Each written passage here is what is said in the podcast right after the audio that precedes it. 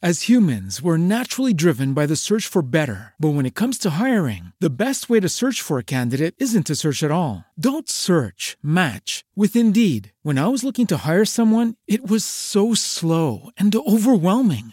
I wish I had used Indeed. If you need to hire, you need Indeed. Indeed is your matching and hiring platform with over 350 million global monthly visitors, according to Indeed data, and a matching engine that helps you find quality candidates fast. Ditch the busy work. Use Indeed for scheduling, screening, and messaging so you can connect with candidates faster. And Indeed doesn't just help you hire faster. 93% of employers agree Indeed delivers the highest quality matches compared to other job sites, according to a recent Indeed survey. And listeners of this show will get a $75 sponsored job credit to get your jobs more visibility at Indeed.com slash podcast. That's Indeed.com slash podcast. Terms and conditions apply.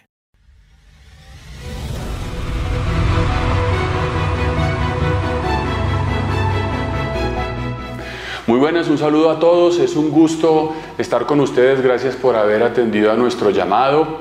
eh, para que puedan saber un poco la realidad de lo que sucede en la iglesia. Es función nuestra, es misión nuestra en la Fundación Ayuda a la Iglesia que sufre, dar a conocer la realidad de, nuestros hermanos necesitados y perseguidos en todo el mundo. Y hoy vamos a hablar en concreto en Colombia, en nuestro país. Estamos María Espinosa, directora de la Fundación, y yo, el padre Astolfo Moreno, eh, muy contentos de estar con ustedes. ¿Qué tal, María Inés? Pues bien, padre, tuvimos una experiencia muy linda que les queremos compartir. Eh, como sabemos, no solamente en Colombia, sino para aquellos que nos escuchan desde otras latitudes, el huracán Iota fue un poderoso ciclón que pasó por el Atlántico en el 2020, exactamente el 15 de noviembre de 2020, entre el 15 y el 16. Fue el más grande de los huracanes de la temporada del año anterior y, el último en alcanzar la intensidad de categoría 5. Eh, luego de uno pues muy grande que hubo en Cuba hace muchos años, en 1932. Es decir, la proporción es gigantesca. Por eso queremos mostrar los graves daños que dejó el paso del idiota en Providencia expresamente y bueno, en muchos otros lugares de Colombia, pero nos vamos a concentrar en Providencia.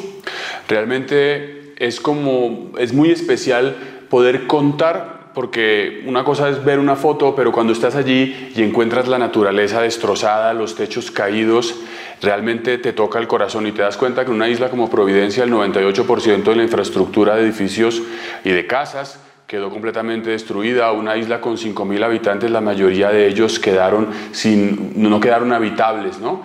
En San Andrés también muchos árboles y muchos destrozos.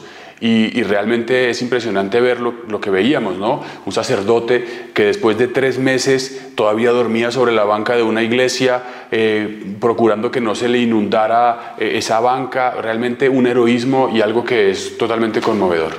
Queremos tocar corazones realmente con, con esta, esta plática que vamos a tener nosotros, esta narración si bien la CN ha ayudado eh, notablemente al, vicariato, como a otras diócesis en Colombia y en el mundo entero, eh, se facilitó una ayuda, padre, eh, la más rápida que se facilitó fue en diciembre mismo, por medio de estipendios de misa. y si ustedes lo logran entender un poquito y lo miran en las formas de ayuda, se les dieron 540 intenciones de misa, lo que hace que eso pudiera paliar un poco la necesidad de los sacerdotes en cuanto a su necesidad básica, existencial.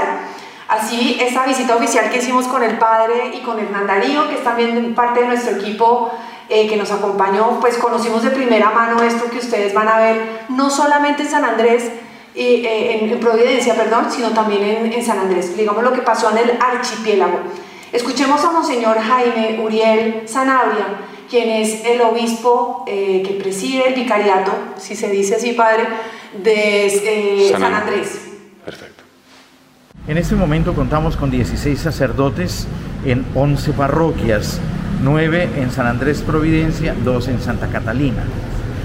Tenemos un reto que yo lo he denominado la reconstrucción comunitaria. Eh, necesariamente todas las parroquias se vieron afectadas, los grupos, las familias, toda la estructura que sostenía la acción pastoral se ve afectada de mil maneras. Tenemos que reconstruirla, tenemos que volver a hacer, volver a animar, volver a reconstruir los grupos. Entonces, ese es un gran desafío, reconstruir comunitariamente a nuestra comunidad isleña. Y luego también el otro desafío de la reconstrucción material de todo aquello que se nos destruyó. Entonces estamos en esa etapa de reconstruir comunitariamente a nuestra iglesia. Bueno, María Inés, nada más llegamos a San Andrés, aterrizamos en el aeropuerto y directamente cogimos el taxi y fuimos a parar a la reunión de los sacerdotes y eso fue impactante porque encontramos un obispo con su clero clero que estaba compuesto de, personas, de sacerdotes, algunos venidos del interior, pero muchos de ellos también raizales, en concreto había cuatro, es decir, personas nativas de las islas que han encontrado su vocación allí y que se están gastando la vida por sus hermanos isleños. Y esa, ese primer momento con los sacerdotes fue muy impresionante. Realmente muy agradable encontrar todo el clero reunido, encontrar personas continentales y raizales, como usted dice, padre, eh, los invitamos a que vean este video que describe un poco lo que vivimos en ese momento. Queremos agradecerles a ustedes por todas las ayudas que nos ofrecen eh, siempre, pero especialmente ahora por el tiempo de la pandemia y durante estos huracanes han estado muy atentos para brindarnos su solidaridad y todas las ayudas. Que el Señor les siga bendiciendo, a ustedes le fortalezca y para que cada día en sus mesas no falte ni el pan material ni espiritual.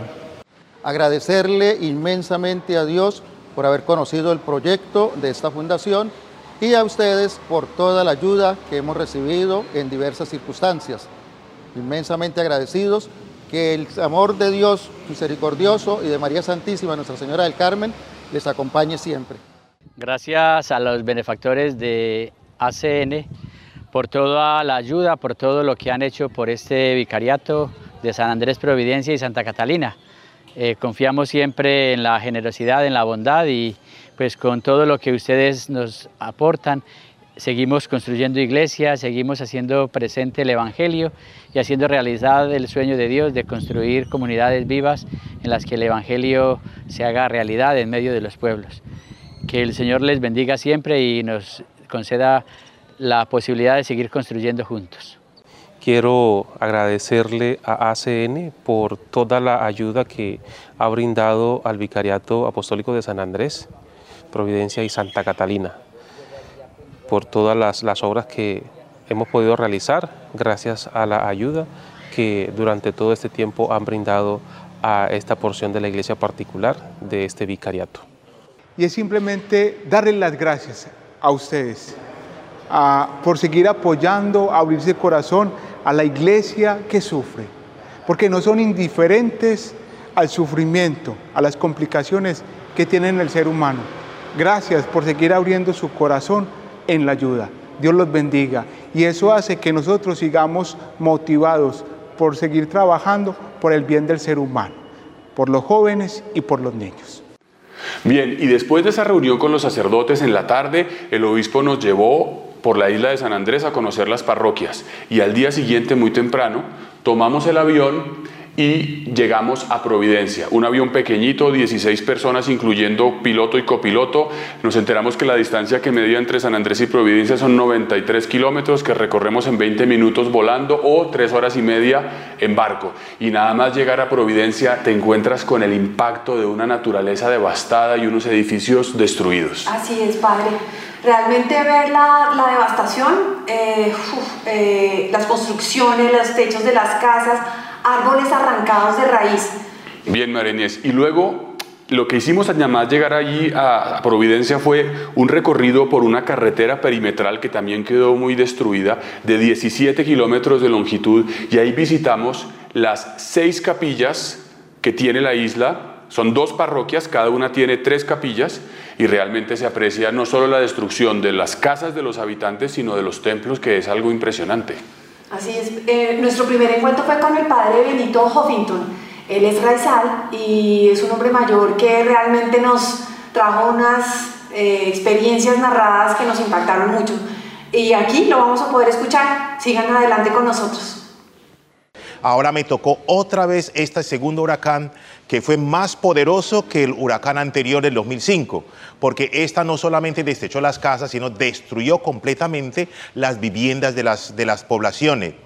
La noche del huracán fue una noche muy terrible. el huracán Beta en tres horas había pasado y dejó la destrucción. Pero esta vez este huracán fue de una de categoría 5 y pico, muy poderoso, y llegó y estacionó sobre la isla desde las 2 de la mañana hasta las 3 del día siguiente. Estábamos con, estaba en la casa cural arriba con tres hermanas y fue una noche de zozobra, en oscuridad, truenos, lluvia y vientos, insaciable, sin terminar. Y después que se nos derrumbó el techo, levantó el techo, nos pudimos salvaguardar en un baño con las tres hermanas y ahí estuvimos casi seis horas eh, mojados y sin poder comer porque no podíamos salir. De todas maneras, pues afortunadamente salimos con vida. Dios nos dio la segunda oportunidad de seguir viviendo. Bueno, y además de la experiencia que tuvo el Padre Benito, la angustia, la zozobra impresionante, el pensar que te puedes morir, ¿cómo quedó después del huracán la, la casa, el salón parroquial, el templo? Escuchemos cuáles son sus necesidades. Bueno, a nivel material tenemos comida que no nos falta. Como le dije anteriormente, los bancos de, de alimentos a, nivel nacional han estado mandando al vicariato y el obispo ha estado muy atento para enviarnos aquí para solventar la situación de alimentación de la población. Tenemos comida. El gobierno nacional ha entrado con todas las fuerzas también para ayudarnos en la parte de la reconstrucción y del mejoramiento de las viviendas. La gente perdió todo en huracán. Lo más urgente que la gente necesita en este momento son colchones, sábanas y almohadas que no nos han llegado en cantidad y lo que han llegado nos solventa la magnitud de la necesidad de la gente en este momento. Entonces, eh, creo que en este momento eso es lo que más necesitamos. Ahora tenemos un bazar que estamos realizando para el sector de Santa Catalina. Dos veces a la semana realizamos un bazar en los sectores para que la gente pueda venir a medir y llevar lo que le sirve. Gracias a la generosidad de muchas personas de afuera que han estado enviando estas frazadas para ayudarnos en estos momentos tan difíciles que estamos viviendo. Como ustedes pueden ver, todo está por hacer eh, parece que después de tres meses, un poquito más tal vez que han pasado desde noviembre, eh, las cosas deberían estar un poco mejor. Pues claro que puede haber alguna mejoría, pero realmente nosotros tenemos que comprometernos. Por What if you could have a career where the opportunities are as vast as our nation, where it's not about mission statements, but a shared mission? At U.S. Customs and Border Protection, we go beyond to protect more than borders, from ship to shore, air to ground cities to local communities, CBP agents and officers are keeping people safe. Join U.S. Customs and Border Protection and go beyond for something far greater than yourself. Learn more at cbp.gov/careers. Que después de estos cuatro casi meses de devastación, tenemos que decirle a Providencia, resiste Providencia. ¿Y cómo podemos hacer eso? La única manera que puede hacerse posible es con caridad concreta. Nosotros que estuvimos allá viendo cómo dormían los padres, cómo estaban consiguiendo las cosas. Una cosa muy importante, padre, que nos comentaron allá, es que el valor de una cosa normal que en el continente puede costar, no sé, un peso, allá puede costar 10, porque no hay materiales de construcción, porque hay que traer cosas. Es decir, rehacer la vida no es tan sencillo. Por eso escuchemos al padre Benito sobre este tema en particular. Viendo la destrucción que hay, piensa uno realmente que el amor y la misericordia de Dios es muy grande. Dios tenía sus manos puestas en la cabeza de la población porque la magnitud de ese huracán era para acabar con la vida de toda la gente. Y sin embargo, solamente dos personas perecieron. Gracias a Dios estamos con vida. Y si hay vida, podemos continuar. Nosotros estamos en una isla, es como una pequeña piedra en esta inmensidad del mar. Por eso... Eh, mi llamada es para que seamos generosos, vivamos en solidaridad, ayudamos los unos a los otros. Esto nos debe enseñar a de que debemos vivir como hermanos los unos de los otros. En esta isla no solamente hay católicos, hay bautistas, hay un poco de adventistas, pero sin embargo vivimos como hermanos. Hay buena relación entre nosotros porque la concepción es de que todos somos hijos de Dios, blanco o negro, rico o pobre, bajo o, alto, gordo o flaco, todos somos hijos de Dios. Bueno, y estamos contemplando la generosidad del obispo, de los sacerdotes, pero no nos podemos olvidar de la vida consagrada, las religiosas. Allí encontramos una comunidad de hermanas que se están gastando, me parecía impresionante, en un colegio improvisado, en una carpa, tratando de acompañar a los niños, de no abandonarlos, a las mamás, y me parece muy especial que podamos ver el testimonio de la hermana Ángela María Sánchez. Soy la hermana Ángela María Sánchez, hermana guadalupana de la Salle este, soy colombiana, llegué a las islas, a la isla de Providencia y Santa Catalina eh, hace cuatro años. Fui enviada por mi congregación y con muchísimo gusto acepté la misión aquí en, este, pues en esta bella tierra. Soy responsable de una institución educativa que se llama eh, María Inmaculada. Mm, fue fundada en 1932 pues a partir y, a raíz del, huracán Iota, pues total desastre. Eh, fue declarado pérdida total, pero bueno, eh, es, un momento, pues eh, fue un momento o está siendo un momento difícil, pero pues que gracias a Dios y a la generosidad de las personas, al acompañamiento, y, a todas las personas que han estado pues apoyando el proceso, no solamente logístico, sino también a nivel humano y espiritual, pues hemos podido salir adelante. La institución educativa cuenta con una población de 270 estudiantes, 13 eh, docentes que atendemos la misma. Mi comunidad de hermanas en ese momento eran tres hermanas, Mm, el día del, huracán estábamos aquí en la escuela, la, casa o la comunidad se encuentra aquí mismo, se encontraba aquí mismo dentro de las instalaciones de la institución. Este, pues bueno, recibimos los avisos, recibimos las, alertas, tratamos de tomar este, bastante las recomendaciones que nos hacían, de, pues, cerrar las puertas, las ventanas, eh, ubicar los albergues, Mm, el sacerdote de la comunidad del Padre Benito pues estuvo bastante eh, al pendiente de nosotras en el momento pues de, que inició todo. Eh, una de las hermanas mayores mm, la, la, trasladamos hacia la casa del Padre Benito por si, pues yo decía, si nos tocaba correr, pues la otra hermana tenía mayor facilidad. Entonces, pues nosotros nos quedamos aquí en las instalaciones. Hacia las 10 de la noche nos pasamos, que empezó pues como a sentirse un poco las, los signos del huracán en cuestión de vientos y lluvias un poco más fuertes. Nos pasamos a los salones de la parte de atrás, que ya habíamos adecuado como pues, con un colchón y algunas cosas de comida. Y, pues nos encerramos, la hermana y yo en ese momento pues estábamos tranquilas, estábamos rezando, eh, nos estábamos comunicando con el grupo de docentes, con las familiares de acá, con el padre, con personas pues externas que habían estado siguiendo el, cambio y, obviamente la trayectoria del huracán. Hacia las once y media de la noche eh, se va la luz, se fue la luz y pues en ese momento el viento empieza con muchísima más fuerza las paredes del, salón donde nos encontrábamos pues se veían y se empezaban a mover. Eh, nos pusimos muy nerviosas, la hermana y yo. En ese momento recibimos una llamada del padre y, nos advirtió pues que se iba a poner peor, que si necesitábamos algo, que, no dudáramos en, llamarlo.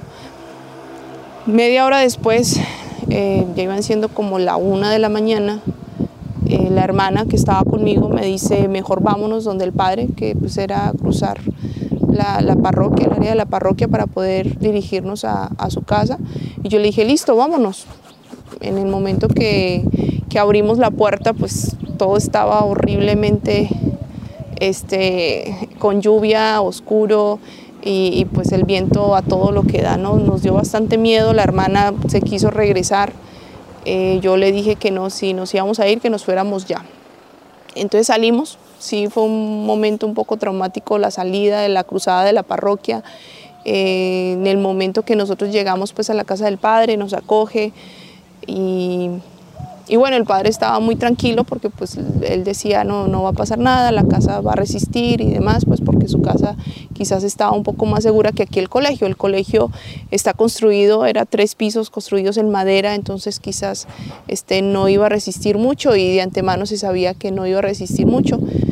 Eh, la casa del padre estaba o es de, de piedra de, de bloque, entonces por eso quizás nos resguardamos allá llegamos y bueno, pues seguimos rezando, ya nos tranquilizamos y demás, pero hacia las dos y media, tres de la mañana, una hora o dos horas después de que ya habíamos llegado, este, se empieza a sentir como pues todo se empieza a caer a, nuestro alrededor, se empieza el desteje de la, de la, capilla y se empieza a escuchar pues terriblemente.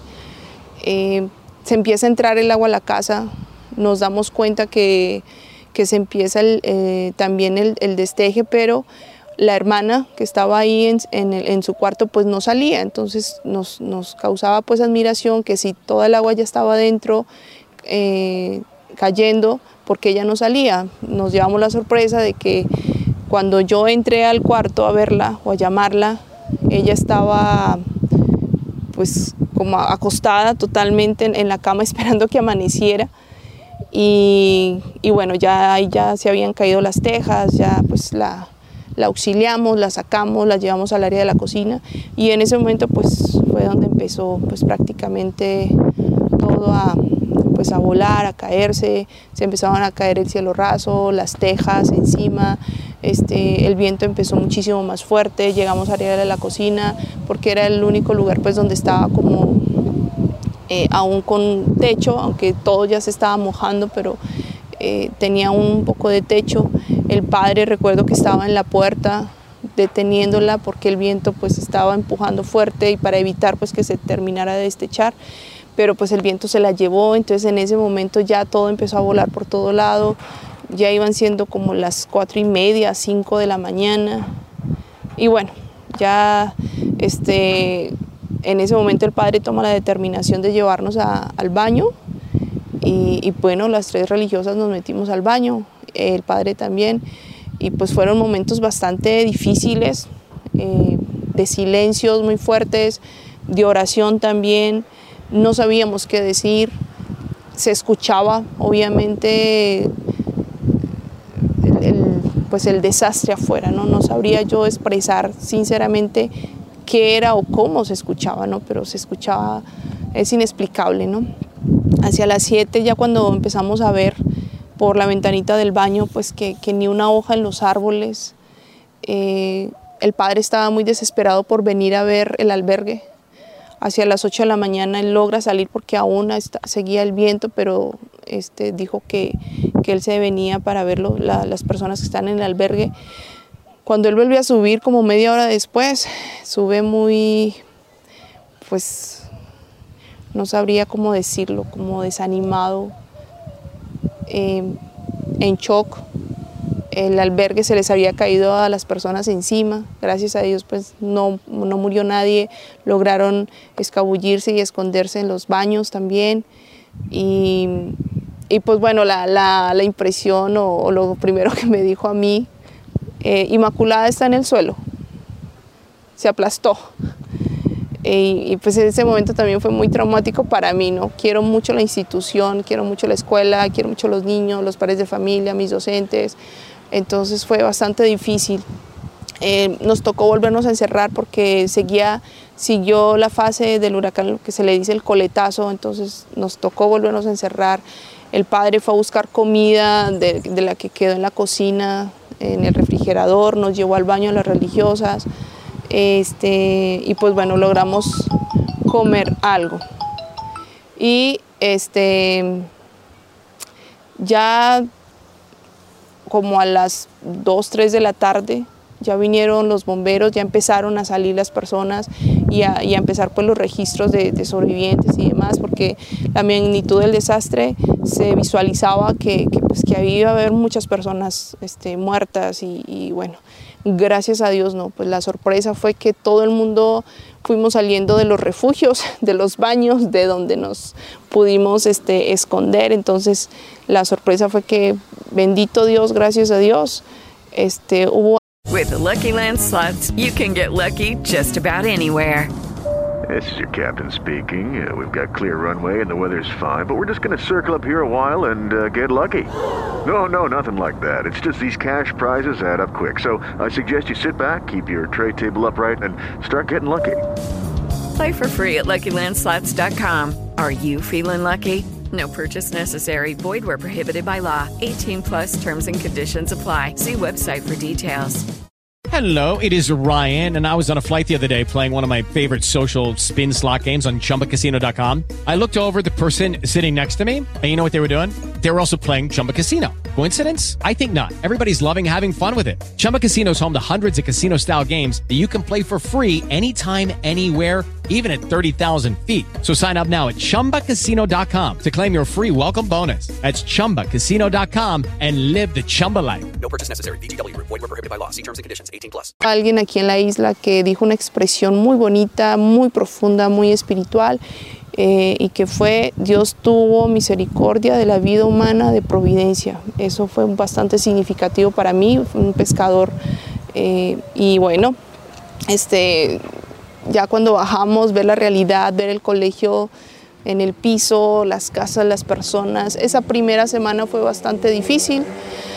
Eh, cuando dimos la vuelta a la isla repartiendo la comida, la, primera ayuda que nos llevó de parte del vicariato, de parte de Monseñor, este, pues fue bastante difícil también el repartir la comida, el darte cuenta, las personas se estaban mojando, recibían la comida y no tenían dónde estar, las carpas, fue bastante traumático esa primera semana y segunda semana.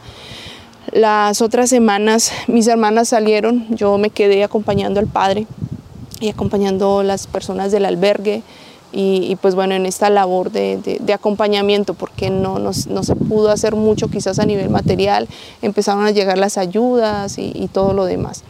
Eh, ya hacia la tercera, cuarta semana, pues ya se va ubicando pues un poquito más. Nosotros, pues el, en la casa al padre se le fue absolutamente todo el techo, pues todo se le dañó. Eh, estuvimos, estuvimos durmiendo, él estuvo durmiendo en una bodega, yo estuve durmiendo en un baño por ocho días, alrededor de ocho días.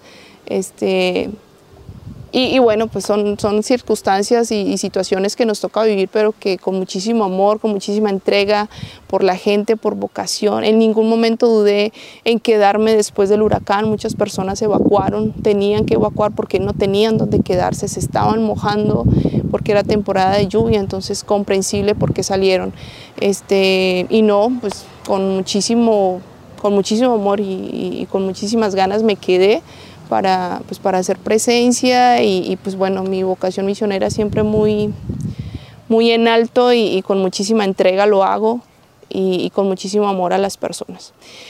Y bueno, pues ahorita ya tuvimos, tuve la oportunidad de salir este, en diciembre, ver mi familia, eh, regresé a Providencia hace tres semanas para iniciar nuestra labor educativa. Tuvimos dos semanas de, de, capacitación con el Ministerio de Educación, con los docentes. Esta semana, este, desafortunadamente, iniciábamos calendario escolar el lunes.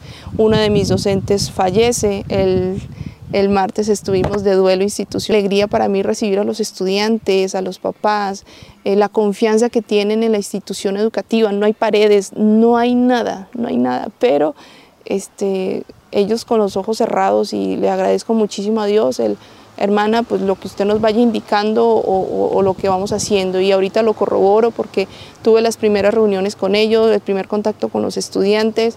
Entonces, este, ahorita la matrícula está en 234, muchos estudiantes regresaron, muchos estudiantes están fuera, pero quieren seguir perteneciendo a la institución.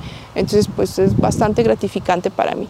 Y pues en nombre sea de Dios, ojalá que, que me permita y le pido muchísimo a Dios volver a ver a Inmaculada de pie eh, y volver a, a, a, soñar otra vez, aunque esto es posible y que mis estudiantes estén aquí, mis docentes, en, en un lugar digno para, para su formación intelectual, humana y espiritual. Muchísimas gracias. Bueno, y también los laicos tienen su lugar, ¿no? Por supuesto, dentro de la isla. Y aquí pues tenemos la experiencia del profesor Virgilio Orozco y la coordinadora Sara Howard que nos cuentan realmente cómo vivieron y cómo están viviendo esta situación y enfrentándola. Como a las 12 eh, de la noche aproximadamente ya empezábamos a sentir de que se caían las tejas, se caía parte del, del restaurante de la posada, a la una de la mañana los vientos más fuertes, a las 2 todavía y la puerta principal de la posada se partió, se reventó porque ya llegó la marea y ¡puf! explotó esa puerta. Eh, gracias a Dios nadie se cortó porque eso era una puerta de vidrio. Entonces un señor dijo, pues porque ya empezaron los niños a gritar, el señor dijo, bueno, no nos podemos quedar aquí porque nos vamos a ahogar. Porque empezó el agua y empezó eso a subir en segundos, 10 segundos, ya otros 50 centímetros y así, así. Entonces dijo, tenemos que organizarnos y salir de aquí porque si no nos vamos a ahogar. Ya la María estaba ya hasta el pecho, mi mamá ya no podía porque no podía caminar, y yo sosteniéndola, ella me decía, eh, es que no, doy más. Pero gracias a Dios apareció un surf como un flotador ahí enfrente de nosotros, por obra y gracia del Espíritu Santo, y le dije a mi mamá, mamá, hay que ayudarse con esto porque ya yo tampoco no podía más porque ya pesa. Entonces ella empezó a flotar en ese, en ese surf, los palos entonces yo tenía ese, ese, esa tapa, porque las brisas eran fuertes y a veces quería como que llevar la tapa. Dentro del albergue tuvimos 48 personas, entre adulto mayor, niños, mamás y papás. Eh, alrededor de las 8 de la noche se empezaron a sentir los, las brisas huracanadas. Pues pensábamos que iba a ser como el beta, tranquilito, a las 10, 11 de la noche las personas empezaron a, pues, a poner sus colchonetas, las que tenían colchonetas y las que no tenían colchonetas tendían sus sábanas en el piso pues para acostar a sus niños para que empezaran como a relajarse ni a dormir. Alrededor de las 3 de la mañana ya sentimos que el techo del albergue en el centro juvenil se cayó todo y a las 3 y media se nos vino el cielo raso nos tocó me tocó ubicar, pues nos ubicamos todos en los baños. Hay un baño de hombre y un baño de mujer y una cocineta que también tiene el centro juvenil. En la cocineta ubicamos a los niños, a los adultos mayores. En los baños nos ubicamos las mujeres, pues como el huracán tumbó muchos, casi la mayoría de los supermercados, entonces los hombres salían a buscar, digamos, alimento como tal, alimentos, colchonetas, nos tocó dormir en colchoneta mojada como 15 días. Eh, la alimentación vino por parte de la gobernación o, de la alcaldía casi ya a los, a los 15 días o dos semanas. Eh, nos ayudó mucho, mucho, mucho, mucho pues esa ayuda. Ahora mismo ya me tocó reubicar a las personas en casa, casa carpas y otras personas se fueron pues donde las las casas de sus, de sus familiares, ya que aquí también, en, donde era el albergue, van a arreglar el techo y entonces pues tocaba eh, evacuar. Bueno, nosotros agradecemos muy especialmente al padre Jaime Escudero, un hombre que a mí me impresionó, ese padre que estaba viviendo ahí en la banca de una iglesia, que se gastó gran parte de su ministerio sacerdotal en Isminatadó, hasta que 10 o 9 paludismos lo hicieron salir de allí, pero decidió seguir en la misión y decidió irse allí a Providencia, realmente el celo por la evangelización. Y, realmente escucharlo es impresionante. Y podemos ver las imágenes de, su templo, ¿no? Eh, aparentemente está el caparazón, pero no queda el techo. Y si nos fijamos, miramos la sacristía, desde el campanario se ve la tremenda afectación de los techos y la casa cural, que es el, sitio que del segundo piso desapareció, fue arrasado por completo. Eh, el padre duerme sobre una cama hechiza, una colchoneta encima de un par de bancas de la iglesia. Yo creo que es contundente ver el heroísmo y la dificultad que padecen estos hermanos ahí en Providencia. Y siguiendo nuestro recorrido, llegamos al centro de Providencia, que se llama, el downtown, se llama Santa Isabel. Y allí eh, lo vimos, pues impresionante para los que tuvimos la oportunidad de conocer Providencia antes, destruido el supermercado, las casas alrededor como de la alcaldía y ese tipo como de, de sitios de base que, que hay en todo pueblo bastante devastados. Y luego, ya un poquito por la tarde, tuvimos un tiempo con el padre Jaime y nos fuimos a la famosa isla de Santa Catalina, ¿no? Sabemos que el archipiélago, como le enseña uno a uno en el colegio, yo nunca había estado en Providencia ni en San Andrés. San Andrés, Providencia y Santa Catalina, una pequeña isla en la parte nororiental de Providencia, que eh, es muy cercana a la misma Providencia, estaba unido por un puente que se llama el Puente de los Enamorados, quedó totalmente destruido. Recuerdo mucho una señora que al mencionar aquel puente eh, se le escurrían las lágrimas, ¿no? De pensar que no, que no lo tenía más, aunque tienen la esperanza de que se reconstruya. Y en este momento hay unas lanchas que continuamente están llevando a la gente de Providencia hacia Santa Catalina y también en sentido contrario. Pues con el padre Jaime estuvimos allí y vimos también lo que sucede en la capilla de Santa Catalina completamente destruida. Exactamente, la capilla de Nuestra Señora de Fátima, eh, yo, yo siento, digamos, dentro de las que más me impactaron fue esta, eh, porque realmente es este islote, porque realmente es una pequeña isla de la Santa Catalina, casi que eh, el, el, frente del islote es realmente lo único que tiene habitado y esa capillita está como en la mitad totalmente destruida. Y ahí, ahora que mencionas, en ese cuadro, en ese marco, eh, me pareció impresionante escuchar al padre Jaime prácticamente sentado en las bancas de lo que era el presbiterio, contándonos su testimonio, contándonos lo que ha vivido eh, en el marco pues absolutamente elocuente. Y los queremos invitar a que escuchen al padre Jaime, cuya voz evidentemente habla en primera persona. Yo estaba en la casa cural acompañado de una persona mayor que vino a buscar refugio en la casa cural. Y en el templo teníamos cuatro familias. Cuando el huracán comenzó, empezó muy fuerte en esta zona norte de la, de la isla, de Catalina y de Providencia. Y una hora después se sintió con mucha fuerza hacia el occidente, que es donde se encuentra mi parroquia.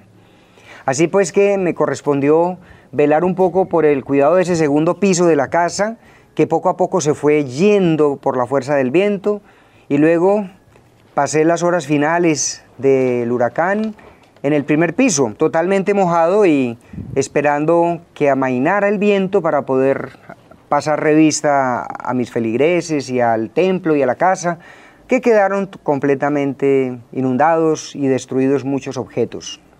Hemos perdido todo, pero tenemos la vida. Otro viejito decía, perdimos las cosas, pero tenemos las manos.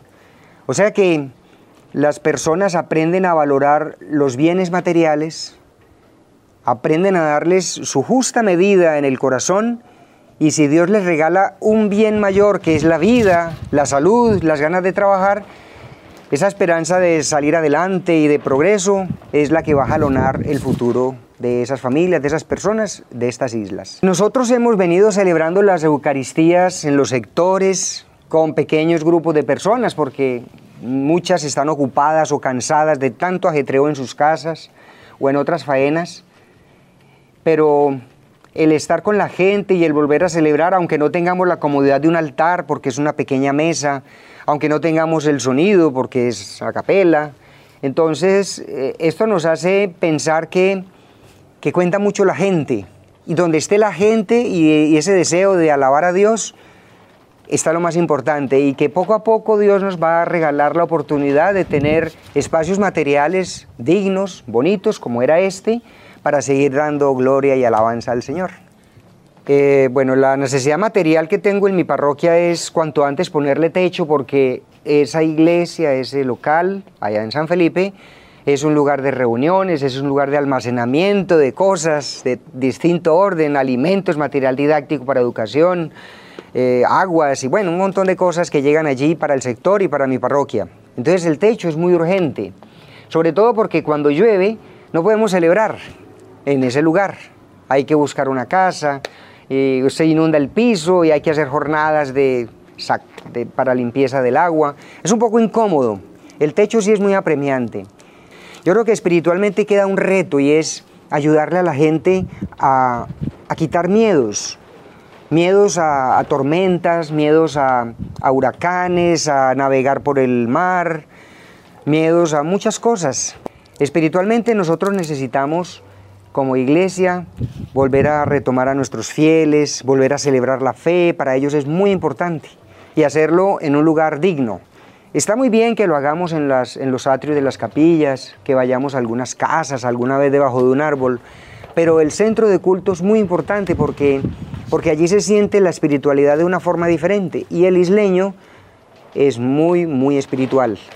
A propósito de lo que el padre Jaime acaba de decir, en este último comentario, creo que para nuestro discernimiento es bueno recordar que la misión nuestra, como ayuda a la iglesia que sufre, es promover que en todas partes del mundo haya un sitio donde la gente pueda encontrarse con Dios, donde haya un templo digno. No solamente nos dedicamos a los templos, pero por supuesto que es parte esencial de nuestra misión favorecer que la gente tenga el lugar apropiado para el encuentro con Dios en un mundo tan adverso y tan difícil. Así es, padre, es que eh, las, normalmente los templos y más en estos lugares, no solamente de Colombia, sino en el mundo entero, eh, resultan no solamente unos sitios en donde se va a celebrar, que claro que la liturgia es el centro de nuestra vida católica y es importantísimo, pero que son lugares de encuentro, ¿no? que son un tema social, digamos, sociológico, que significa muchísimo para esta gente haber perdido sus templos. Entonces, el, eh, el, ayudar a un sacerdote, ayudar a la reconstrucción, es realmente rehacer una comunidad. Es como lo que podríamos decir, como, como un pegamento, ¿no, padre? Algo así, que sirve para que la gente se anime. Y obviamente nos sorprendió muchísimo y gratamente la celebración eucarística que tuvimos en la noche en la capilla de la Santa Cruz, que el mismo Padre concelebró, eso fue una preciosura porque eh, realmente eh, la capilla no tiene techo, está totalmente destruida y sirve hoy en día para albergue para muchas personas. Entonces, pues, este video muestra, digamos, esa esperanza que se vivió en ese momento con estas personas, Padre. Y yo en ese sentido, María Inés, quisiera invitarlos a todos. Realmente Providencia nos necesita. Es nuestra oportunidad, es una, es una ocasión de cumplir una misión. Estamos haciendo iglesia, estamos haciendo país, estamos construyendo comunidad y estamos también construyendo para el cielo. Por eso los queremos invitar. Ayúdennos a poder ayudar a Providencia. Providencia nos necesita. Este es el momento, no lo pensemos demasiado. Es el momento de ayudar y cuando ayudamos encontramos una alegría en nuestro corazón y le cambiamos la vida a las personas que tenemos cerca. Ánimo.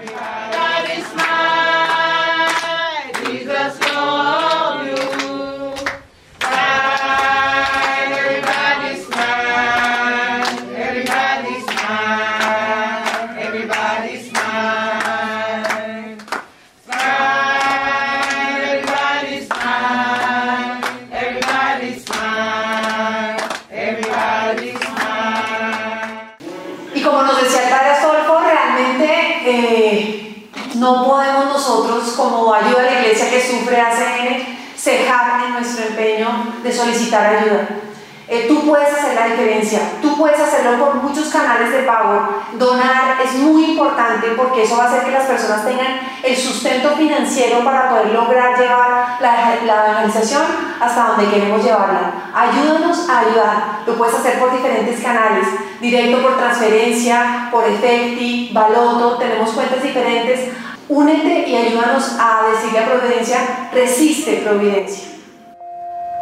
Para los cristianos alrededor del mundo, cada vez es más difícil vivir y practicar su fe.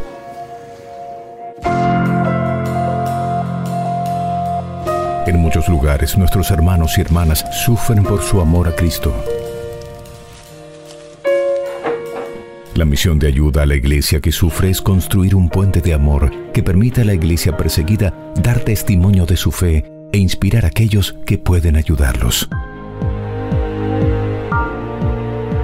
Todo comenzó en la Navidad de 1947, cuando el sacerdote holandés Berenfeld van Straten se conmovió por la pobreza espiritual y material de los 14 millones de alemanes desplazados por la Segunda Guerra Mundial e hizo un llamado a los católicos en Bélgica y Holanda para ayudarlos.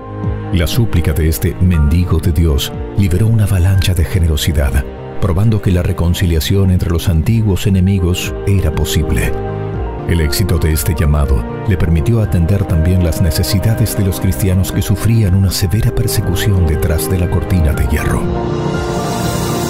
Hoy en día, Ayuda a la Iglesia que Sufre o ACN es una fundación pontificia con proyección internacional con sus 23 oficinas nacionales alrededor del mundo, brinda apoyo anualmente a más de 5.000 proyectos en más de 145 países.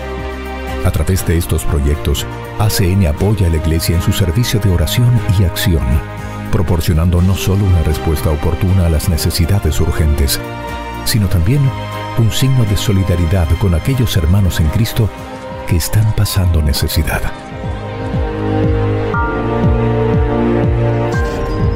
En la actualidad, una gran cantidad de esta ayuda se destina a la Iglesia de Oriente Medio, donde la presencia cristiana se enfrenta a una amenaza existencial. La persecución iniciada por grupos fundamentalistas ha provocado un éxodo sin precedentes. La Fundación Ayuda a la Iglesia que Sufre está comprometida a ayudar a estos cristianos desplazados, proporcionando respuestas concretas a la gran fe y esperanza que ellos mantienen. Allí y en todo el mundo, ACN ayuda a la construcción y reconstrucción de templos, capillas y lugares dignos de la vida sacramental, donde las comunidades católicas se reúnen para rezar, adorar y fortalecerse en la fe. Una parte esencial de la misión de ayuda a la iglesia que sufre es informar sobre los sufrimientos ocultos de los católicos en el mundo. ACN produce y distribuye internacionalmente dos importantes publicaciones. El Informe de Libertad Religiosa en el Mundo, que brinda un profundo análisis en relación a la amenaza de la libertad religiosa en 196 países, y el informe Perseguidos y Olvidados, una evaluación y clasificación de aquellos países donde los cristianos son oprimidos por su fe.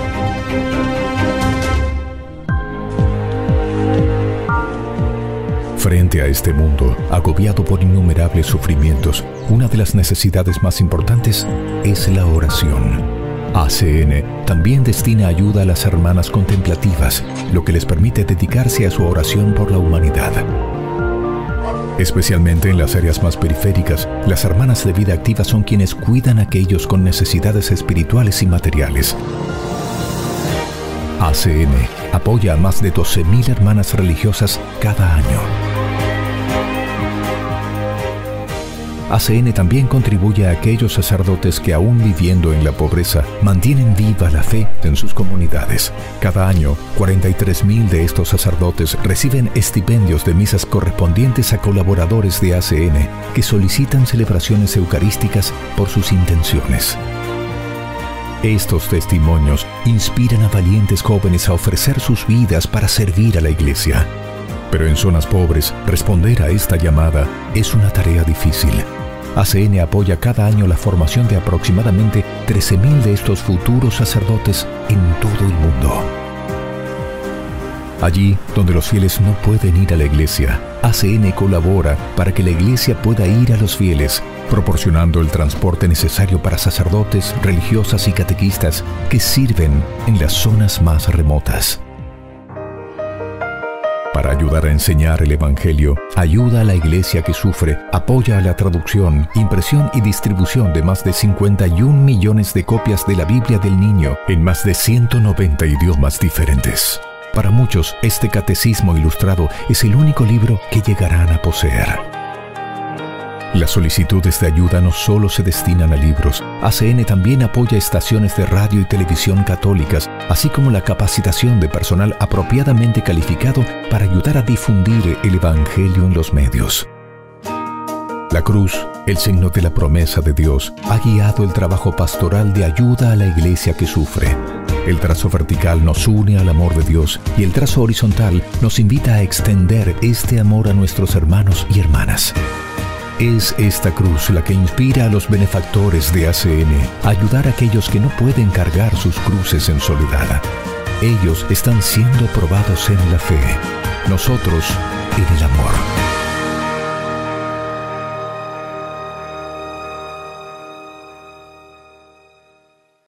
Lucky Land Casino asking people what's the weirdest place you've gotten lucky? Lucky? In line at the deli, I guess? Aha, in my dentist's office.